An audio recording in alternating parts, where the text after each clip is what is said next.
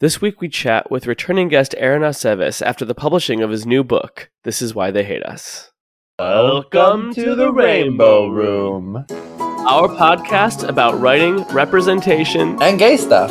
This is season two, episode three. This is why they hate us. Hey everyone, I'm Andrew, My name is Eric. and today we have our returning guest. Please help me in welcoming Aaron Aceves. Woo! Hello, hello. Am I the first returning guest, or is, has someone else been a two timer? Uh, Richie Armani came back uh, briefly for our Heartstopper episode, but he was in just part of the episode. So you're our first like full uh, episode returning guest. okay, cool. I'll take it. Uh, to be back. This is so cool, Aaron. Last time we talked to you, your book wasn't published yet. This is why they hate us. And we talked all about the hype of that coming out soon. And now it's been out and we've read it and we get to talk about it for this episode, which is so cool. That is true. Yeah, no, it's nice to be back now that it's like been out in the world for like two and a half months at this point. Um, but yeah, with I, there's a lot more to talk about, I guess. Wow, time flies. Yeah, how, it's been a ride, huh? Yeah, definitely with the four different release dates and three different editors and all that stuff. And now it's out. Like it can't be unpublished. You know what I mean? Like can't, they can't take that away from you. it can't get delayed again. I can't get another editor. I, actually, I could get another editor, not for the book, but like you know the the stuff behind the book, like the clerical stuff that goes around it. But um, I mean, unless everyone bought every copy and burned it, like there's no getting rid of it now. Which I was planning to do, but uh, I'll spare as long as you buy it first, you can burn my books as long as you buy it first. uh, I want. So the other cool thing is, last time you were here, we had you show us the book before it was released, and now we both own the book and we can show it. And Eric has it I'm with showing. I I'm. I have mine without the cover. I also am very. I always eat what I read, so I got a small little stain on it. I apologize for that. very on brand for me. I'm I'm holding up the advanced reader copy because that's the one I have on my desk. But um, thank you for Uh, another cool update since the last time we talked with Aaron is when we first talked with him, me and Aaron hadn't actually met in person. Uh, Eric still hasn't met him, but uh, I went down to Austin because, you know, I have family and friends there. And I got to visit him. And to flex, I brought the book and he signed my book personally. So I have a, a signature and a, a nice message. I never remember what I write in people's books besides my signature, and so like every time they show it, I'm like, what did I write? Like, um, Uh, you did draw a little rainbow and then uh, you wrote supposed to be a rainbow. yeah, I, I'm a really bad um drawer, and so I do tend to like mess it up, and then I will draw an arrow pointing and saying what it should be. Um, it's funny when people like pre-ordered from Book People, the local indie in Austin. Um, some of them had instructions for me, and one of them told me to draw the main character, Kike, and I was like, I can't draw, so I just drew. I just, I just drew like a stick figure, and I, you know, pointed to like his shoes, and I was like, these are Vans, and I pointed to like his shirt, and I'm like, or to shorts, and I'm like, these are short shorts. Like I'm just like, I don't like, I can't draw that, so I'm just gonna tell like describe it to you as I usually do with words. Hey, I mean that works. Uh, I once read like never underestimate the power of a good stick figure. You know, as long as you're willing to like go out and like try something, I think that works. That's cool. Also, you're a good writer, so you don't have to be a good drawer. hey. Well, thank you. Uh, before we get into our other questions, uh, let's check in with the question that we like to ask all our guests. Uh, what's the gayest thing you did this week? And uh, for you, Aaron, specifically, what's the most bisexual thing you did this week? oh, I forgot about this question. Um, we, we can go first if you want time to think. yeah, you guys go. You guys go. Uh, so the gayest thing I did this week is um, I had been kind of talking with this guy, and we had gone on a date or two.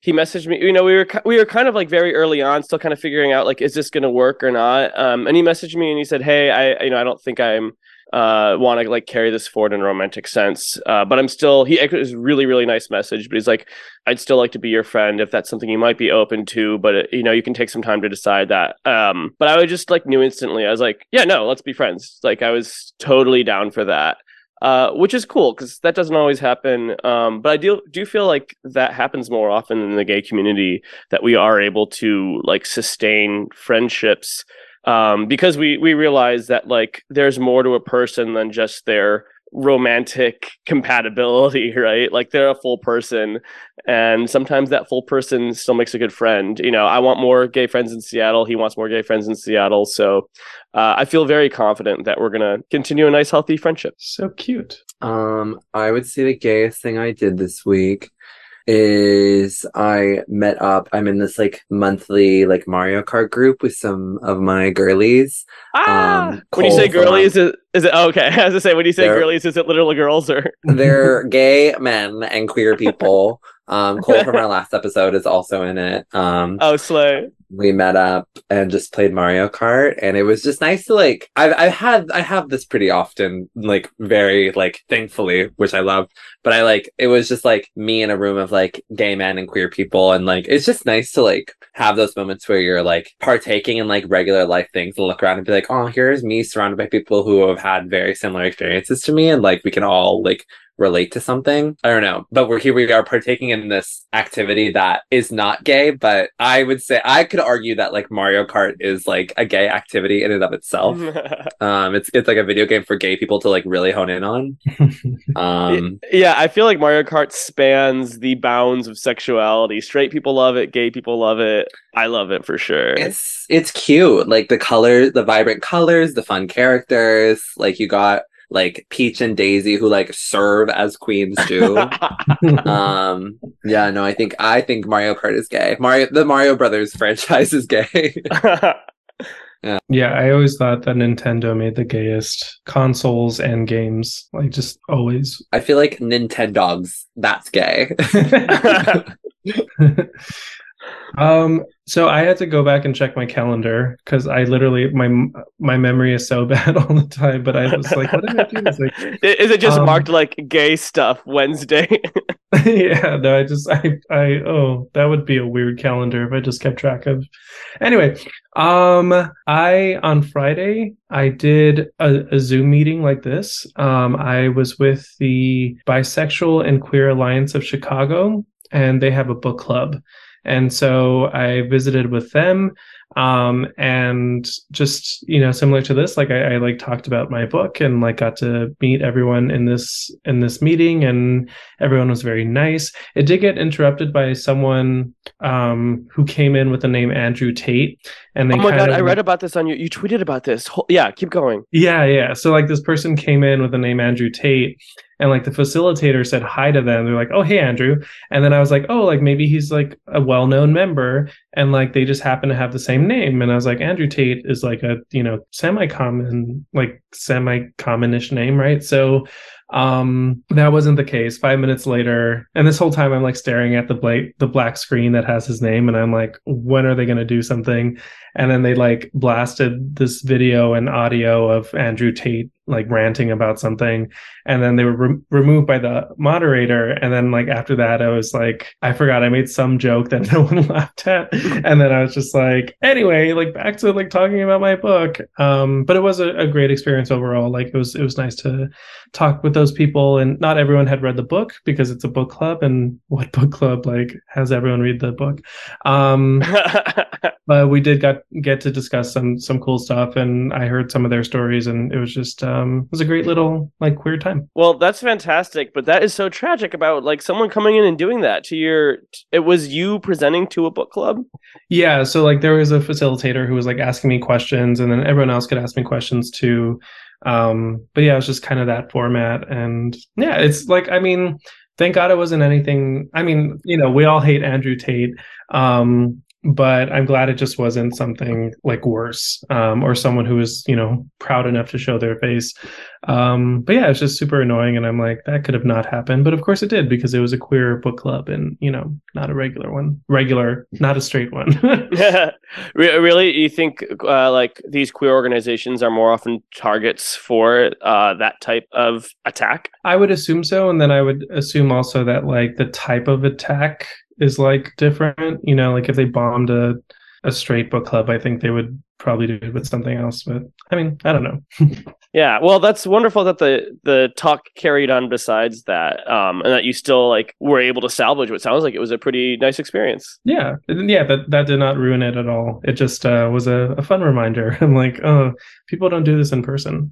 like, Yeah, and so you were you're already you're still not already you're still doing talks, which is really cool. I imagine it's just been a whirlwind of you doing these presentations and and you've gotten to uh, sign and do discussions with Adam Silvera, which is really cool. Uh, last episode you were on, you you talked about how much you respect him as an author, and now here you are like with him. That's that must be wild. Yeah, no, it's been super cool. I mean, like with my book, everything was sort of contained within release week um, from August 23rd to like August 30th.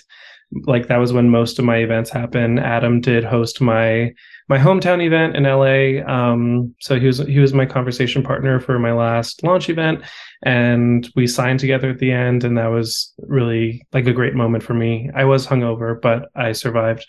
Uh, and then his his new book, The First to Die at the End, came out in October, and he came to Austin on part of his tour and I was his I like I returned the favor. Like I was his conversation partner and I was asking him about his book and like at the end like we both signed together um and it you know some people in the audience i mean no one in the audience knew who i was but like but like maybe like 10 of them were like out of over 100 like were nice enough to like buy my book as well. And like so i, I had something to do while he was signing was like sign one of my books.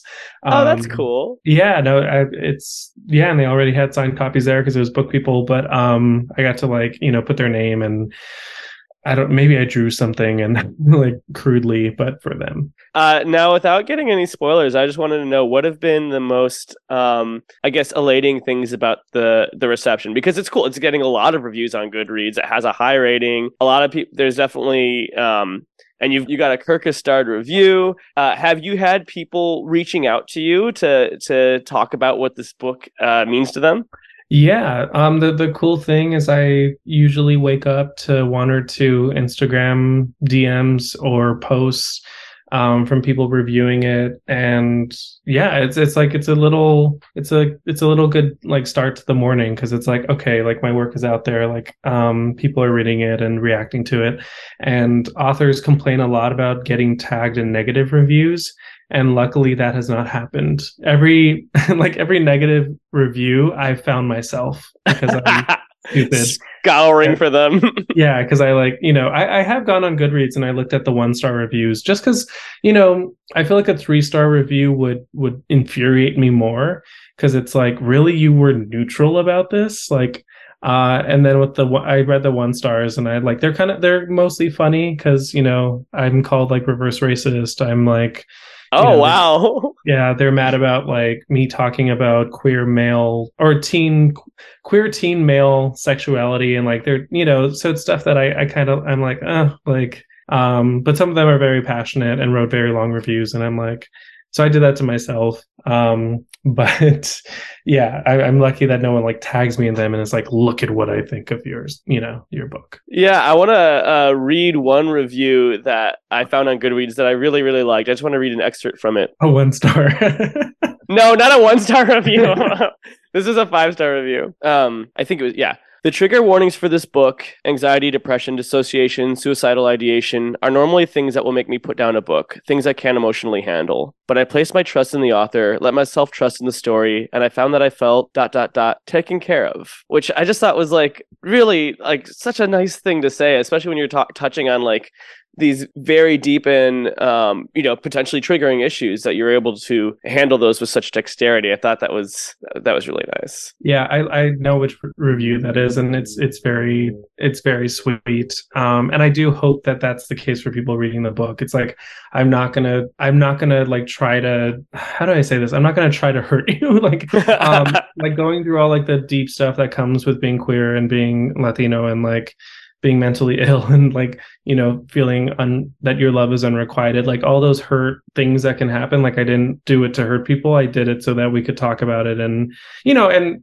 so much of the book is just like joking about it too like not to delegitimize it in any way but I, I i wanted the combination of like oh my god i'm so sad but i'm still going to make a joke about it because that's the type of person i am. And i just yeah like I, I yeah i love that review and i just I really do hope people know that it's like it really is a safe space. Um, it it I think it deals with a lot of challenging things and not everything is like perfect. Like nothing is like in the book is it's very messy. Um, but the whole time I'm like, I yeah, I, I hope they know that they're in good hands. Yeah, I think the character is messy. I wouldn't call the book messy. yeah, the characters are very messy. Yeah. well, what a beautiful note uh, to wrap this up on. Are you guys ready to read the book? Reading the book in two hours. Let's do it. For the 200th time, let's go. Let's read the book. Woo! At this point, we read This Is Why They Hate Us. Kike is a closeted bisexual high school student who has a crush on his presumably straight friend Saleem. Kike's best friend Fabiola convinces Kike to concentrate on other romantic prospects to get over Saleem Tyler the Wanksta, Ziggy the class president, and Manny, the tough Mexican guy. Kike ends up successfully getting to do gay stuff with all of them, with Tyler getting too pushy and Ziggy backing away when Kike uses tongue during their kiss. Kike gets guidance from his gay former classmate Arturo and his gay teacher, Mr. Chasman, the latter whom he accidentally meets up with through Grindr. Awkward. Kike finally comes out to his parents and his true crush, Saleem. Saleem likes him back and they live happily ever after. Hello, everyone. We're back. Woo! My eyes hurt from reading so quickly. we really fing- busted through that. My fingers hurt. I got so many paper cuts. We read so fast. um. So first impressions, I hated it. no, I Um, I loved it. Um, it is it's a really quick read in terms of like it you do it doesn't bog you down. It like is very easy to sit down with and just get like swept up in the in the drama of it all as he's going after all these these guys. It's it's really cool. It's like so it's like boom, you meet a person, boom, you meet a person. It's like very easy to get swept up in the rush of it. I like it a lot. I I totally agree, and like Andrew was making fun of me earlier because I um read it like up until like I finished it two hours before we were recording, and I had like probably like I, I I'm like happy that I did this though because I really prefer to devour a book in like a very short amount of time, and so I had about like 120 pages left today. Oh my and god. so I got off work and I just said, "Let's go," and I just devoured the last bit, and I I just loved to do it. And it was such a like fun book to do that with, and it was very easy to devour, and like I loved the characters and all of their messiness. And um the amount of times I'll get into it like with specific moments, but the amount of times like I was reading this book like on the subway, and then I would get to a point where I'd be like, and I would just arrive like at my stop, so I would have to close the book and be like, I want to read more so I know what happens, but I'm literally walking and I can't read and walk at the same time. Well, thank you guys so much. I do I do hear that that people will say that it's a quick read even though it's 385 pages. Um Damn. Yeah. because- yeah, like I, I did try very hard to make it the voices the, I wanted the voice to be entertaining and like conversational and you know um so that's very nice to hear also eric i besides myself like i think i th- you might be the only person who's ever read it on the subway um i've always hoped for like a picture like one of those stealth pictures um of someone reading my book on the subway um so sad no one that i knew saw you doing that I'll Um, I, I was had the book jacket off, so maybe that's why. Next like next book I'll be sure to keep it on the jacket while, while I read on the subway. or just yeah like or what i'm saying is take a get someone to take a picture of you reading it on the subway You know, Done. just- I'll do it tomorrow. yeah, it's true you know you did do that um but yeah thank you so much like it's it's always yeah it's it would be really awkward if you guys really hated it I was nervous because I've like you've grown to be a good friend, and then I like I got your book and I was so excited, but there was like a oh my god. but no, I immediately was like, oh sweet, this is this is a good time, and you touch on so many issues. You touch on mental health. You touch on like one thing I think is really cool is that like you know it's really nice to have those movie magic coming out moments, but like everyone else is everyone's coming out is so different, and so like there's so many moments where your character just does it like it's like, well, I'm coming out now. It's almost like word vomit. Like, it doesn't have to be that you didn't force it to be a moment. It wasn't. It was like it felt very true to life. Yeah, I think um that I honestly was like inspired by that, and that's why I was really inspired by uh Kike and just like like the amount of times he would just be like, "Well, fuck it, I'm gonna do it." Like that was just when you saw like the growth in him, and like as someone who and you you really touched on like holding on to things until you like explode and bubble up like with this character, and so as someone who also like does that and like has a hard time getting things off their chest, like I was very inspired and inspired by the the clunky ways in which like uh Kike like confided in people and told people things, but still like did it with grace at the end of the day, I think. Yeah, well, that's actually people always ask me like what the difference is between me and Kike, and I'm like, well, you know, he's 17, I'm 29. He'll always be 17. I will not always be 29. Um, but he's he's Gen Z, and I feel like he's a lot braver. He like he's known himself longer. Um, like I was still identifying as straight at 17. Um, but with Kike, like he does, yeah, it, it, there are moments where he like comes out and it's because he's, it feels like it's inevitable and like he can't stop it. Like it is word, word vomit. Um, and that's like, that's not how I came out. I like every time I came out, it was like, like d- trying to do it, trying to do it, not able to do it, trying to do it, trying to do it, not able to do it. And then I, you know, like I would just eventually, I would like get used to the idea and then I would do it. But with Kike, yeah, like it comes very suddenly and I wanted all of the reactions to his coming out from his friends, from his family. I wanted it to be nuanced in some way. I feel like, eh, you know, I've read a lot of coming out books or seen the movies, and it's either met with like how gross like get out of my house or it's um or it's like honey i love you so much and i don't have any problems like reconciling who you are with the new person i see you like you know like the love simon like jennifer garner moment where she's like now you're finally breathing. Like that you know like it, it was beautiful to see but in my book i wanted it to be surprising. Uh like i wanted it to feel very human um but i i wanted it to be a little chaotic as well and you're kind of like, wait, was that like a good reaction? And you kind of like don't know. Like there's kind of that ambiguity. God, that suspense when you don't know if she knows or not, and then the tension that builds between them is so like, oh, it almost kept me on the edge of my seat in a weird way. Yeah. I really loved like I felt like I had never like you were just saying how you also have never seen this, but yeah, like never seen like the after effects of a strange coming out or like of a like the reverberation of a coming out where it's like the way in which like a parent reacts like the whoever like the child coming out to the parent like really is hyper focusing in on like what the parent's reaction is. And so it's you see this reverberation of like what the parents have done and like kike really reacts to it and it's just kind of like it like it's just awkward. Like coming out can be a really awkward thing. And so i really appreciated like just again like the clunkiness with which like you represent life in this book. And um like even like Kike really like reading the parents' reactions, like as like even days, months after it happened. Like that's just like such a real thing, and that's very true to life. Uh, now you had mentioned that people ask you the difference between Kike and you, and there's a question I've already asked you because as soon as I got to this part in the book, I had to ask, which is the uh, Tyler Montana part where he um, gets to hook up with this guy who he thought was straight, and it was just like I was like, has this happened to you?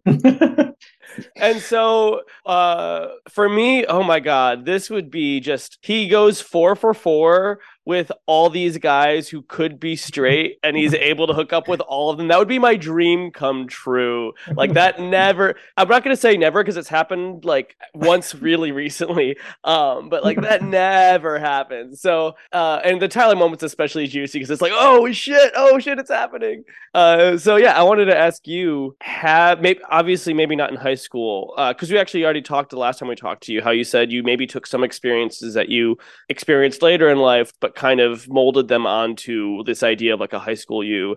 Uh, have you had situations like this with with these guys who like you think are straight and then something happens? Have you have you had a straight man experiment with you? That's cool. Um, I actually haven't.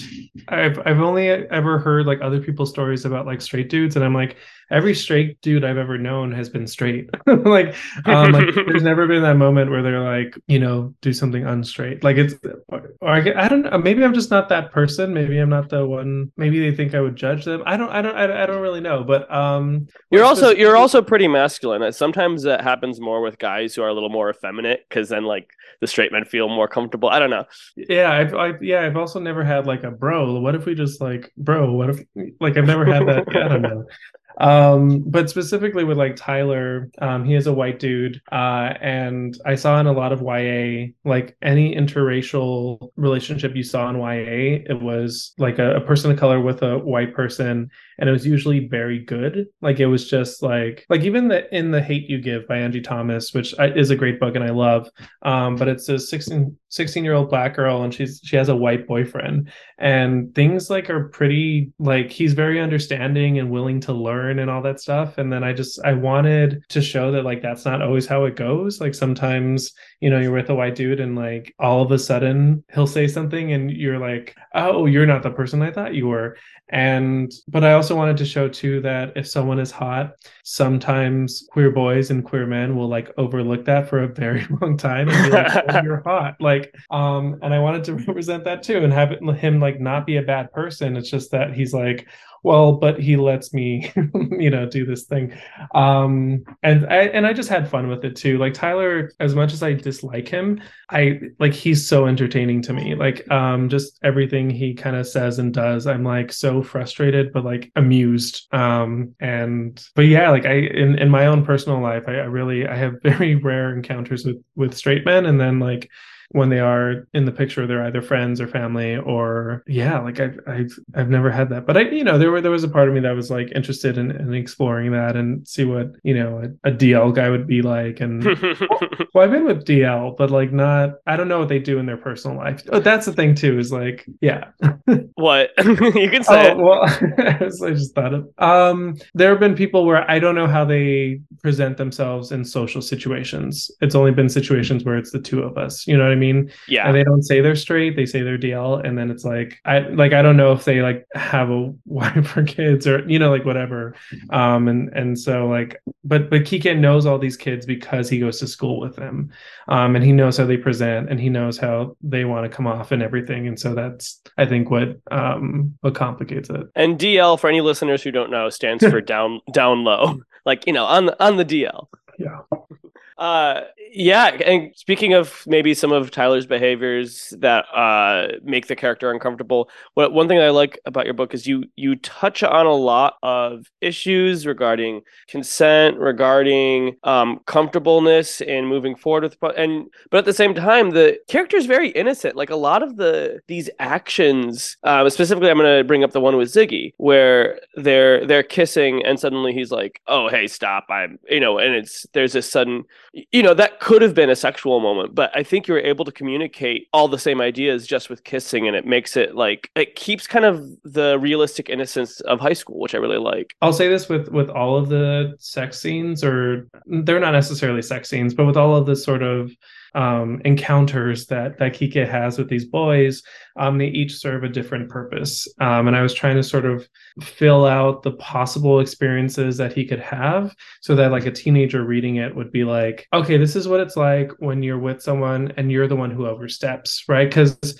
in a lot of you know i guess in in some way like it's usually the protagonist who feels uncomfortable with going forward and like they're the not necessarily the victim but they're the one who you know would rather not be in that situation. And i'm like but what if you know the main character is the one who oversteps? And you know he doesn't you know a, a, assault ziggy. Like he listens very quickly to like ziggy being like oh let's chill um yeah because but... you do a very innocent thing it's just he sticks his tongue in his mouth and that's the yeah. that's the line that gets crossed and it's yeah. very i thought that was a very like um small but poignant thing to concentrate on yeah it's like just like anytime someone is uncomfortable with so with something that someone else is doing to their body it's like it's okay to be like nah like stop um and so kike learns like oh like okay maybe like in order to prevent that i could do this um but then you know in another scene he's uncomfortable with with what's happening, but he doesn't know how to speak up. And I've been in that situation before where I'm like, well, I'm here we're in the middle of it to stop now like would like i'd be mm-hmm. like annoying or i'd be you know i might as well just finish it see it through and then just hate myself afterwards. Um and so like kike experiences that but he also experiences when it's good when he's enjoying himself when the other person is enjoying themselves. And like that's also important too it's like to know how you're feeling how the other person is feeling. And so he goes through like these feels like obstacle courses of like okay you overstep someone else oversteps now you enjoy it. Like it's like yeah i wanted teens to experience that and then like take that to their own lives and be like oh if i'm uncomfortable i can do this. If i'm making someone uncomfortable i need to do this. Like if i'm enjoying myself i can just enjoy myself. You know it's so funny reading the book like it's very easy to get absorbed in the plot and narrative and forget that everything is a specific choice an author made right? It's like oh this is just what's happening to the character. It's like well no the author decided this was going to happen uh, so yeah, on that note, are there any other um, things specifically that you're like, I want teens to have this experience, and that's why I wrote this part of the book? I guess the other big thing is like mental health. Um, yes, I have suffered from depression, anxiety, some other stuff I don't even know, like is undiagnosed at this point, but um, like I, I've dealt with that my entire life, but I I didn't know that. And again, Kike is like at the beginning of the book, before it even begins. He knows he's bisexual. He knows he struggles with mental health issues. He knows a lot of stuff that I didn't know when I was his age. And I just wanted teens to know that, like, again, zero shame about being queer, zero shame about um, being mentally ill, zero shame about talking about it. Um, like, I just wanted that to be sort of what they got out of it. Um, but I also wanted to show an imperfect character who isn't like like he's 17 and so he's not you know perfect about any of these things. Um, but yeah, just just I feel like just talking about mental health stuff like with your friends is like good for you, and if you can get a therapist because there is you know a big barrier to getting a therapist depending on income and all that insurance and all that stuff um like being open about it helps reduce the shame and and helps you sort of process and yeah i think that was like just one of my main points is like tell your best friend everything. Or t- if you can if you can only tell one person you know this part of yourself and you can tell this person this like do it as much as possible and like you will not feel so alone. That was another thing that i um really enjoyed and and maybe this is because i don't read a whole lot of YA like i've read like the popular ones whatever but like through like the lessons i'm learning from what you've written i'm like i should be reading more because like it's going to teach teens so much but i had never really seen like representation of suicidal ideation. Mm, um mm. and i like you have like suicidal thoughts and like lots of like you have like lots of depictions of it in media where people just like no one really hones in on the term suicidal ideation. And i appreciated how like you talk about this character with mental illness and how like this is like a facet of that and like this is a normal thing. And like you like normalize it and show that like this is something that you're probably going to experience at some point if you suffer from this and that's okay and like you can talk about it just everything you talked about within the therapy segment like i appreciate it so much and um just like it's such a good example for like teens reading this too. Like at some point or another like it, it just showed that like what can like benefit them like if they go to therapy if they talk to someone if they just like take care of themselves um and like there are people out there to help them. I appreciated it Aaron, I wanted to talk about this big reveal towards the end of the book. It's a deep spoiler, so if you plan on reading this book, uh skip forward maybe 5 to 10 minutes. I don't know. but when I was reading this book on the subway, one specific part that I read on the subway and like the reveal of it lined up so perfectly with getting off my train was the reveal of uh Kike going to Mr. Chasman's house. yes. Oh my god, I wanted to talk about that moment. Oh my god. I one like read that all up and all the time on the subway while I was reading that, I go, this is either gonna be Mr. Chasman or this is gonna be the librarian who we're going to see. Um Oh. and then like the chapter ended like as I was gonna have to train, and I just like flipped forward the page just to see like who the reveal was, and I saw Mr. Chasman. I go, okay, knew that was coming, and then I like closed and went on my way. Yeah, I I never thought about the librarian, but that's like I hope other people think that because the thing is, yeah, a lot of people who've read it um are like Kike, like of course it's like how do you not know it's Mr. Chasman? Uh, despite the fact that like his face isn't in the Grindr pick. Um, but I'm hoping with teens, I'm hoping the teen like it's a surprise to the teens. Like I'm hoping they're like, what? um, because it is like a you know, it, it is a big reveal. It's a surprise. It's meant to be like you're supposed to be shocked. Like um, although there are plenty, plenty of clues that obviously it, it is uh, Mr. Chasman. Um, but yeah, there there was something I was trying to do there, and I think I successfully did it. But there, okay, so let me just part of the the response to to my book um in terms of like the negative stuff is about the fact that Kike finds his English teacher on Grindr Um, and I think I think I think it's really obvious to me, and hopefully to you guys, and hopefully to a lot of people, the majority of people who read the book, that like I am not advocating for 31 year old English teachers to like try to be in relationships with their 17 year old students. And I think Oh yeah, you go above and beyond Right? to, like make Mr. Chasman so uncomfortable with the situation. Yeah. like it's from Kike's perspective. He's 17. When I was 17, I did not have crushes on 17 year old boys. That's where Kike and I differ. I, from the time I was 13, when I had crushes on male people, they were a grown adult men. What? Ah! Yeah, I, I've I've never had a crush on anyone younger than 18 um, in my entire life. Like when I was a kid. Like that I is just- wild to me. yeah, I I'm don't- jealous also. Yeah, that well, shit can like, ruin you. yeah i'm always like like how are you 13 crushing on a 13 year old like they're disgusting like at 13 like the kid who forgets to like wear deodorant like yeah like i'm like i think about the seventh and eighth graders when i was a seventh grader and i'm like grow up like how is that po- how is it possible to have a crush How have you not had like the dreamy star of your junior high track ste- team just like get your heart pumping? Oh my god! It's- when I was no. thirteen, you- when I was thirteen, you bet I was crushing on thirteen year olds. Oh, that's that like that's that's really foreign to me. When I was 13, it was like Chris Daughtry, um, Chris Evans, like, you know, I it was it was guy, it was men. Um, it wasn't until I was literally 18 in college freshman year that I saw a guy my age and I was like, oh damn. Like Is that still tra- does that still track today? Are you still into like significantly older men? I am, yeah. Ah, there it is. He likes love daddies. it. Okay, and it started at thirteen. He was already into daddies. Yeah. Andrew and I's reaction, we're like, yeah. oh the daddy issues yeah um but anyway so like kike at 17 develops his crush very quickly because he he never saw his teacher that way before but like once they meet on Grindr he's like oh i like mr chasman's really handsome and he's very kind and he's very smart and he's just like oh like he's like he develops this crush and the thing is, when a child, because Kike is a child, when a child develops a crush on you, it is your job to say in no in you know no uncertain terms like this is not going to happen. And that's clearly what Mr. Chasman does. And Kike keeps fighting it because again, he thinks he's like he doesn't see anything wrong with it because he's 17 and he just sees like a fellow adult because he feels like an adult. When I was 17, I thought I knew everything. Um, and so I wanted to include like that desire that he has. And I wasn't gonna like make him think, hmm, like I didn't want it to feel unrealistic that Mr. Chasman immediately changed his mind. But he goes on to be like, oh wait, actually, you know, this other person's really great for me, and it's because like we're the same age, and like, um, like this is something that I I really want, and and like it's not my English teacher.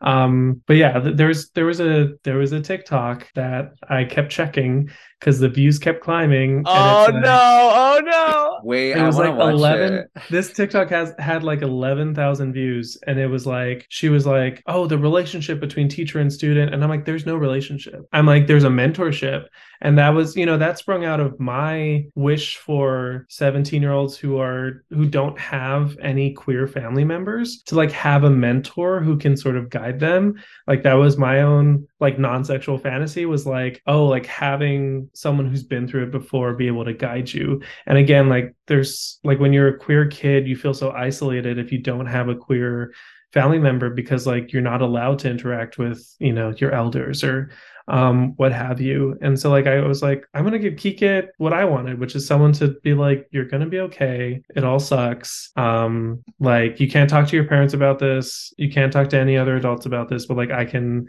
you know give you book recs and tell you that it's gonna be okay um but yeah it's it's um i don't regret putting it in but it is something Oh no! It's the it's the best part of the book, dude. It's like I was on the edge of my seat because like, oh my god, is this Mr. Chasman? Oh my god, is this Mr. Chasman? And like, I think it's actually better that it's somewhat obvious. Like you're like eighty to ninety percent sure that it's going to be because it's this moment of dramatic irony because you're like, he doesn't know. Oh my god, is it? Is it? Is it? And I was like, sometimes, and I haven't had this happen in a while. When I'm like, can't wait to see what happens next, but I want to read the book in the proper order. I literally have to cover the next page with my hand to prevent myself from peeking ahead. And I had to do that when I was at this part. I was like, uh also though, to um um go back to like having mentors and stuff, I also love the role of Arturo in this book. Yeah. Just such a great example of two gay men who are friends, who aren't romantically involved with each other, which can be very rare to see representation of. And it's really important that we have like to show that like gay men can be platonic friends with each other and have this not messy relationship. Well, I I, I can't take credit for that um, because in the original draft of the book, um, Arturo was named what was his name? Carlos. So Arturo was named Carlos. He didn't go to Kike school. He just worked at Target. And Kike and Carlos flirted, went out on a date, made out, and then Carlos ghosted him for the rest of the book. It was supposed to be like Oh my god. yeah, so he was supposed to be like the freaking like fifth person, well, sixth person counting Fabiola, like the sixth person in the book that like he had like kissed over the course of a summer. Um, but after we got rejected from our first round of editors, um, I went back and I was like, I thought about a note that it was either my agent's assistant or some random assistant at the agency who had read through it and given me a note and was like, I'd love to see Kike interact with a guy who he's not attracted to. Mm. And I was like, oh, you know, I, I don't care. I don't want to do that. And then after the first round of rejections, I was like, actually, I want to go explore that. So then I changed Carlos to Arturo and then had Arturo be a, a platonic friend slash, you know, one year older mentor. Um, and so, yeah, like that, that is not credit to me. That's, you know, the great thing about books is like you have input and, and then that can spark something for you. And Arturo was mentioned at the beginning in terms of like, you know, him getting gay bashed. Um, like that was always in the book, but we never got to meet him. And then so I'm like really glad now that we get to meet him and get to see he he also like I just my favorite thing about writing is like character, right? And with Arturo, like I really loved writing a a gay character who's very much like besides Manny, I guess, who's fierce but not in like a Z snap way, like in a like a literal like they are tough you know? Like i wanted because there are so many tough gay men like and we like queer men have had to be that way because we're often targets right? And like i don't know every every time i see this is like sort of random but every time i see like a, a video of like a gay dude getting into a fight with a straight dude and the gay dude is just like throwing hands like at the speed of light i'm like yeah like you like lay that motherfucker out. Um and it's so satisfying and i'm like they exist. And so arturo exists and manny exists That's really cool. It, This question I'm about to ask feels very like a therapy question. Um, but therapy is a big theme in this book, so let's go for it. I guess I wanted to ask, and maybe you've answered this question already in your events, Aaron, but and we've we've talked about it a little bit in the sense of like Kike being like a similar person to you, you and him, like you pulled Kike from you, like you wrote in this voice, like you know this character very well, and whether or not you like fully identify with him or not. I wanted to ask, like, what was it like writing a character who got to be like exploring their sexuality in high school and like doing that? And I because I remember you saying like you didn't start really doing that until you're much older in life, and so what did you i guess pull from your own high school experience to like depict this? And like it dips into that whole um theme you have in the book of like lies based in reality i guess and like just i i create a big bubble of a question and now i'm just going to push it towards you and have you talk about it. Yeah well i like that. Was it? Lies based in truth? What? It was the it, it was the fabiola's whole thing with her lies where she's like i like when my lies are based in reality. Yeah Um, yeah, yeah or that was kike's thing. Yeah. i'm not sure whose it was. No, that that is that is Fabiola's. Um, what I so the thing is, I was tw- I was 24 when I wrote this, and I was going through things that I knew my friends, straight friends, had been going through at 17. And I thought that if I wrote a book about a 24 year old who was living with his sister, with his mom in the back, um, and was like sneaking out to like make out with guys in cars and not really understanding how I felt romantically about men and not understanding um, just a lot of things about myself. I thought if I wrote that book, that was that would be closer to autobiography, that everyone would be like, uh, "This isn't realistic for a 24 year old." Um, and so it was this feeling of, of like, you know, people would think like like they wouldn't understand what a late bloomer was for a queer dude, which doesn't make sense now because I think people know now that like a lot of us had a stunted sort of romantic trajectory because we weren't able to you know do that in high school um, or sometimes college And so I was like, oh, it makes more sense for a 17 year old to go through what I'm currently going through, which is trying different people out, learning things about myself, learning things about consent. Um, and so I, I made it a 17 year old. And Kike and I, again, are very similar. And I, I thought it made sense too because Gen Z has access to like the internet um in a in a private way as well because like you know I, I had the internet when i was 17 but um it's not like i could be very discreet about anything i was looking up or you know watching. Um and but with kike it's like well and, and all gen zers it's like if they have a smartphone like like the there are no limits to like what they could find out about themselves. And so kike is just ahead in terms of like figuring out his bisexuality figuring out his his mental health stuff figuring it and not like totally figuring it out but just like knowing enough about it that um he'd be a little bit more confident in it than i was at even at 24 um and then so yeah like i i sort of changed a lot of my experiences so that they fit like the high school parameters you know like oh, you live with your parents. So like how do you oh well they're at work or the person he wants to be with like his parents are never home like like figuring that logistical stuff out like that was necessary because it was high school. Um, but I kind of just yeah transported my emotional truth into what he was feeling. Love it. I don't know if the th- if that felt therapeutic or not. If that felt like a therapy question to me, because yeah. I was it was like I'll think about like the feelings of like this in high school. Like anytime I think about high school, I'm like mm, feelings and emotions. yeah. Eric, whenever you talk about therapy, feelings or emotions, do you do this whole like choreographed dance? I'm doing the thriller dance by Michael Jackson. um, yeah.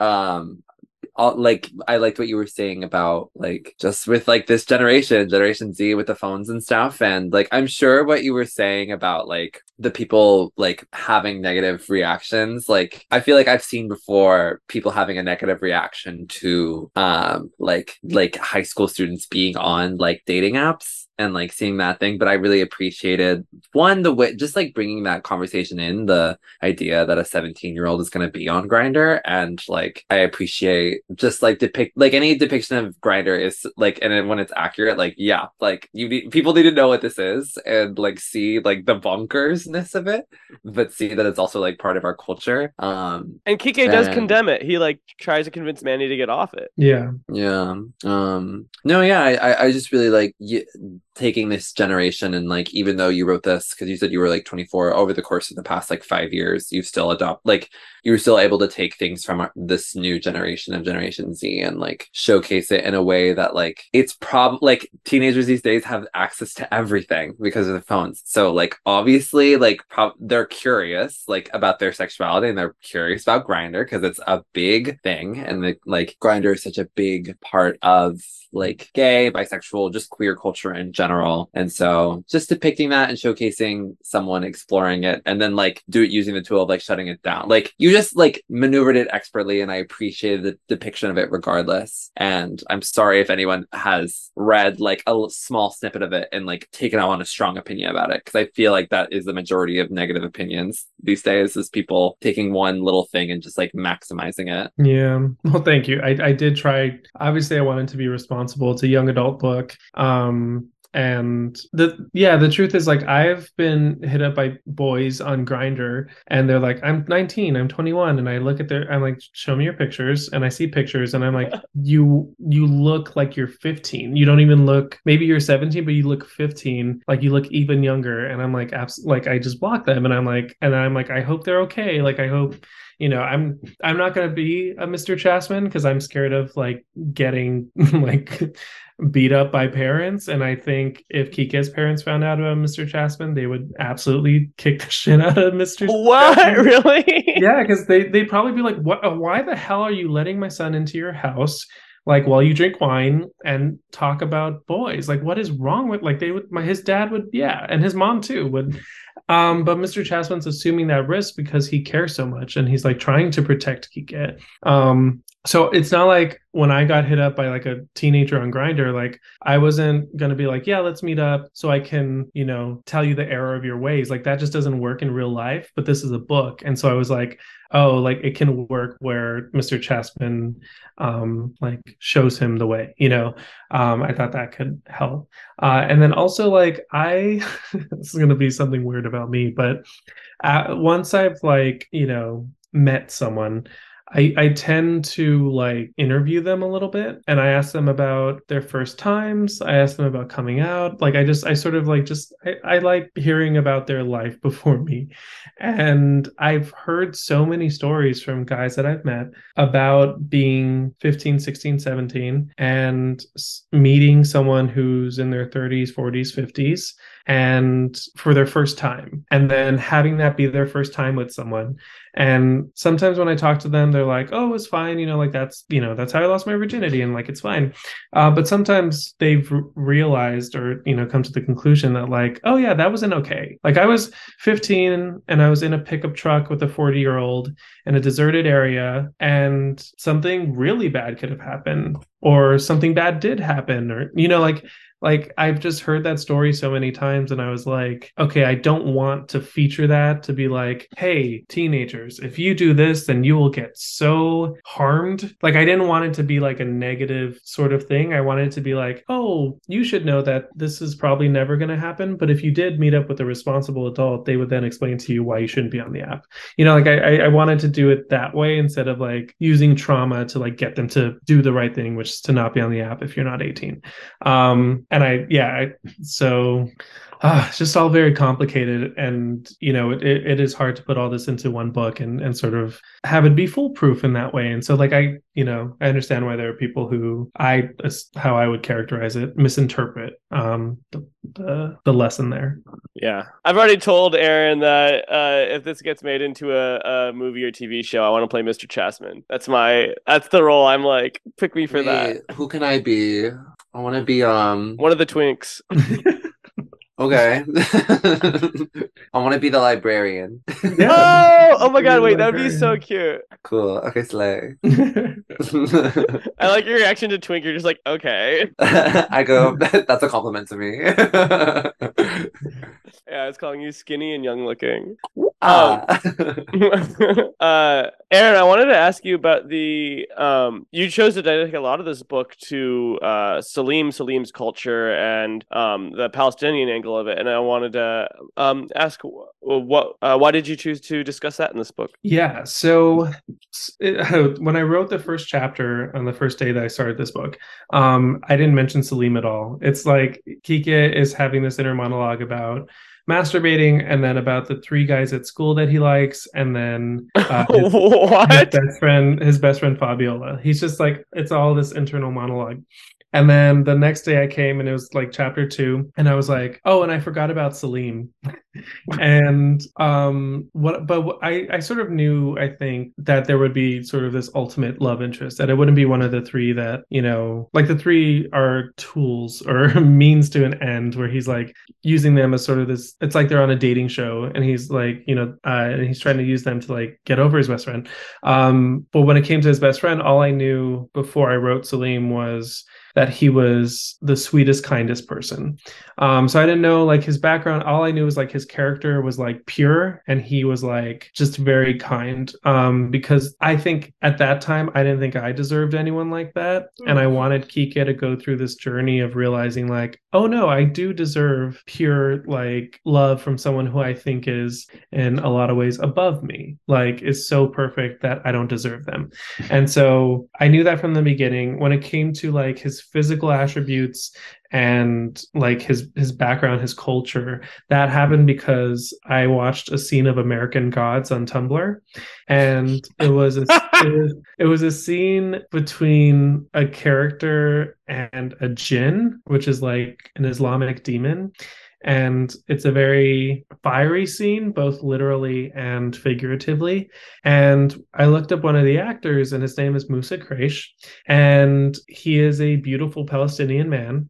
And i was reading his his interview with someone and he was saying like oh like you know i'm palestinian american. I grew up in brooklyn and you know i don't see a lot of roles for me. I don't well like he was just you know mm-hmm. talking um, about his culture and his art and everything. And i kind of just developed a crush on him and i was like oh well what if he were 17 and what if i were 17 and then it's kind of like kika and Saleem right? And then i just had all this physical description to work with. It's like uh, like he has this beautiful like black curly hair. He has these piercing honey colored eyes. I'm like okay i can draw on this. I can like um get inspiration from this. Uh, and then I, you know, looked up names and I was like, oh, I like Saleem.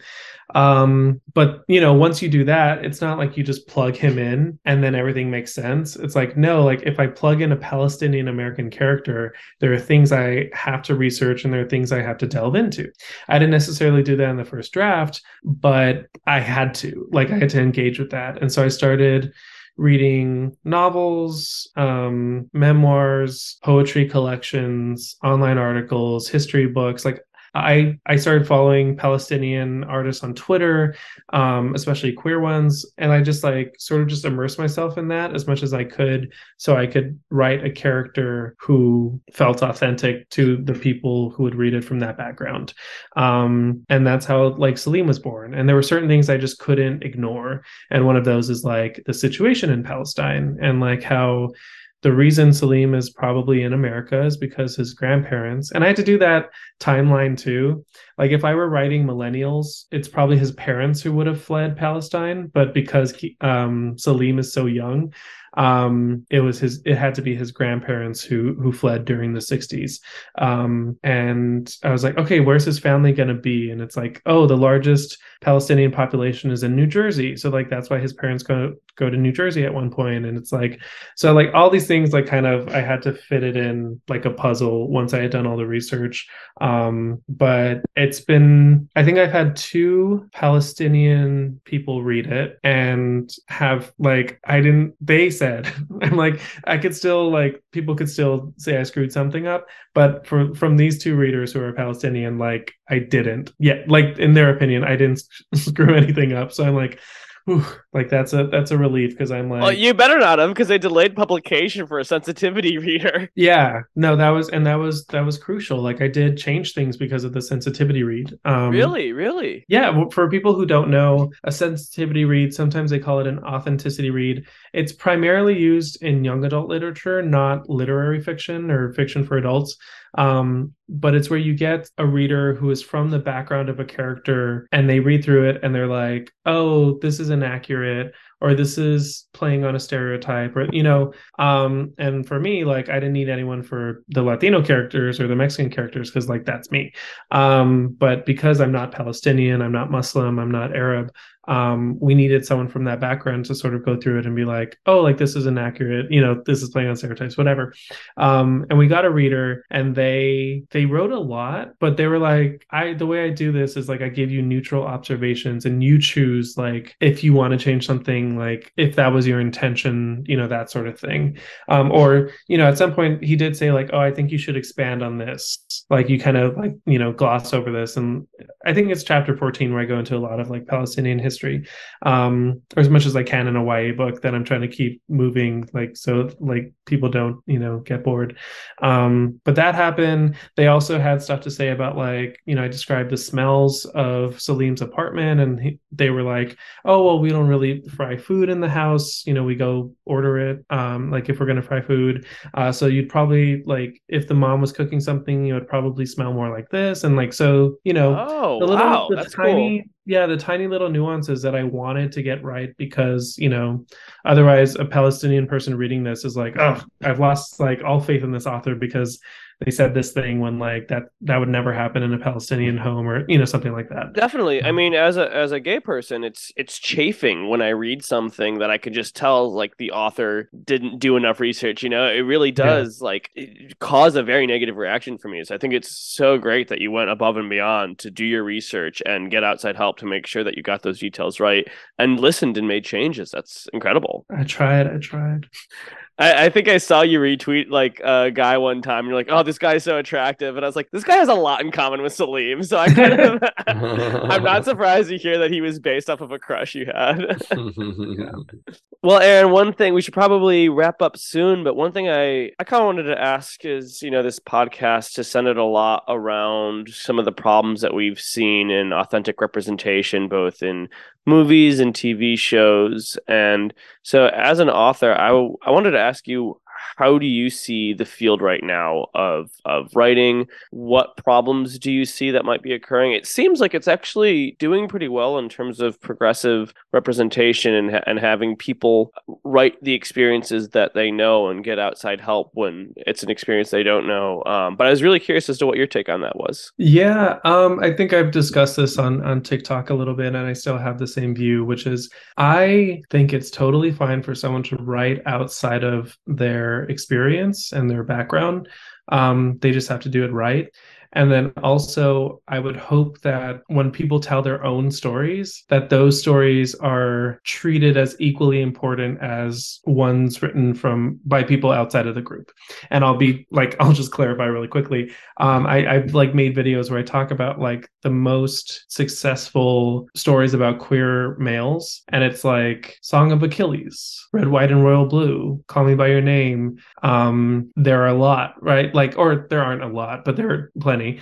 Um, and most of them are written by non-queer males um and it's it's frustrating for me to like you know tell my story about a bisexual mexican dude and have it i mean i'm very happy with like everyone who's read it and has enjoyed it and like that's all good but i would i would have hoped for a larger audience based on like what red white and royal blue is is seeing you know which is about a bisexual mexican dude um, someone, written by someone who's not a bisexual i mean they are bisexual um but not a bisexual um, dude. male Mexican dude.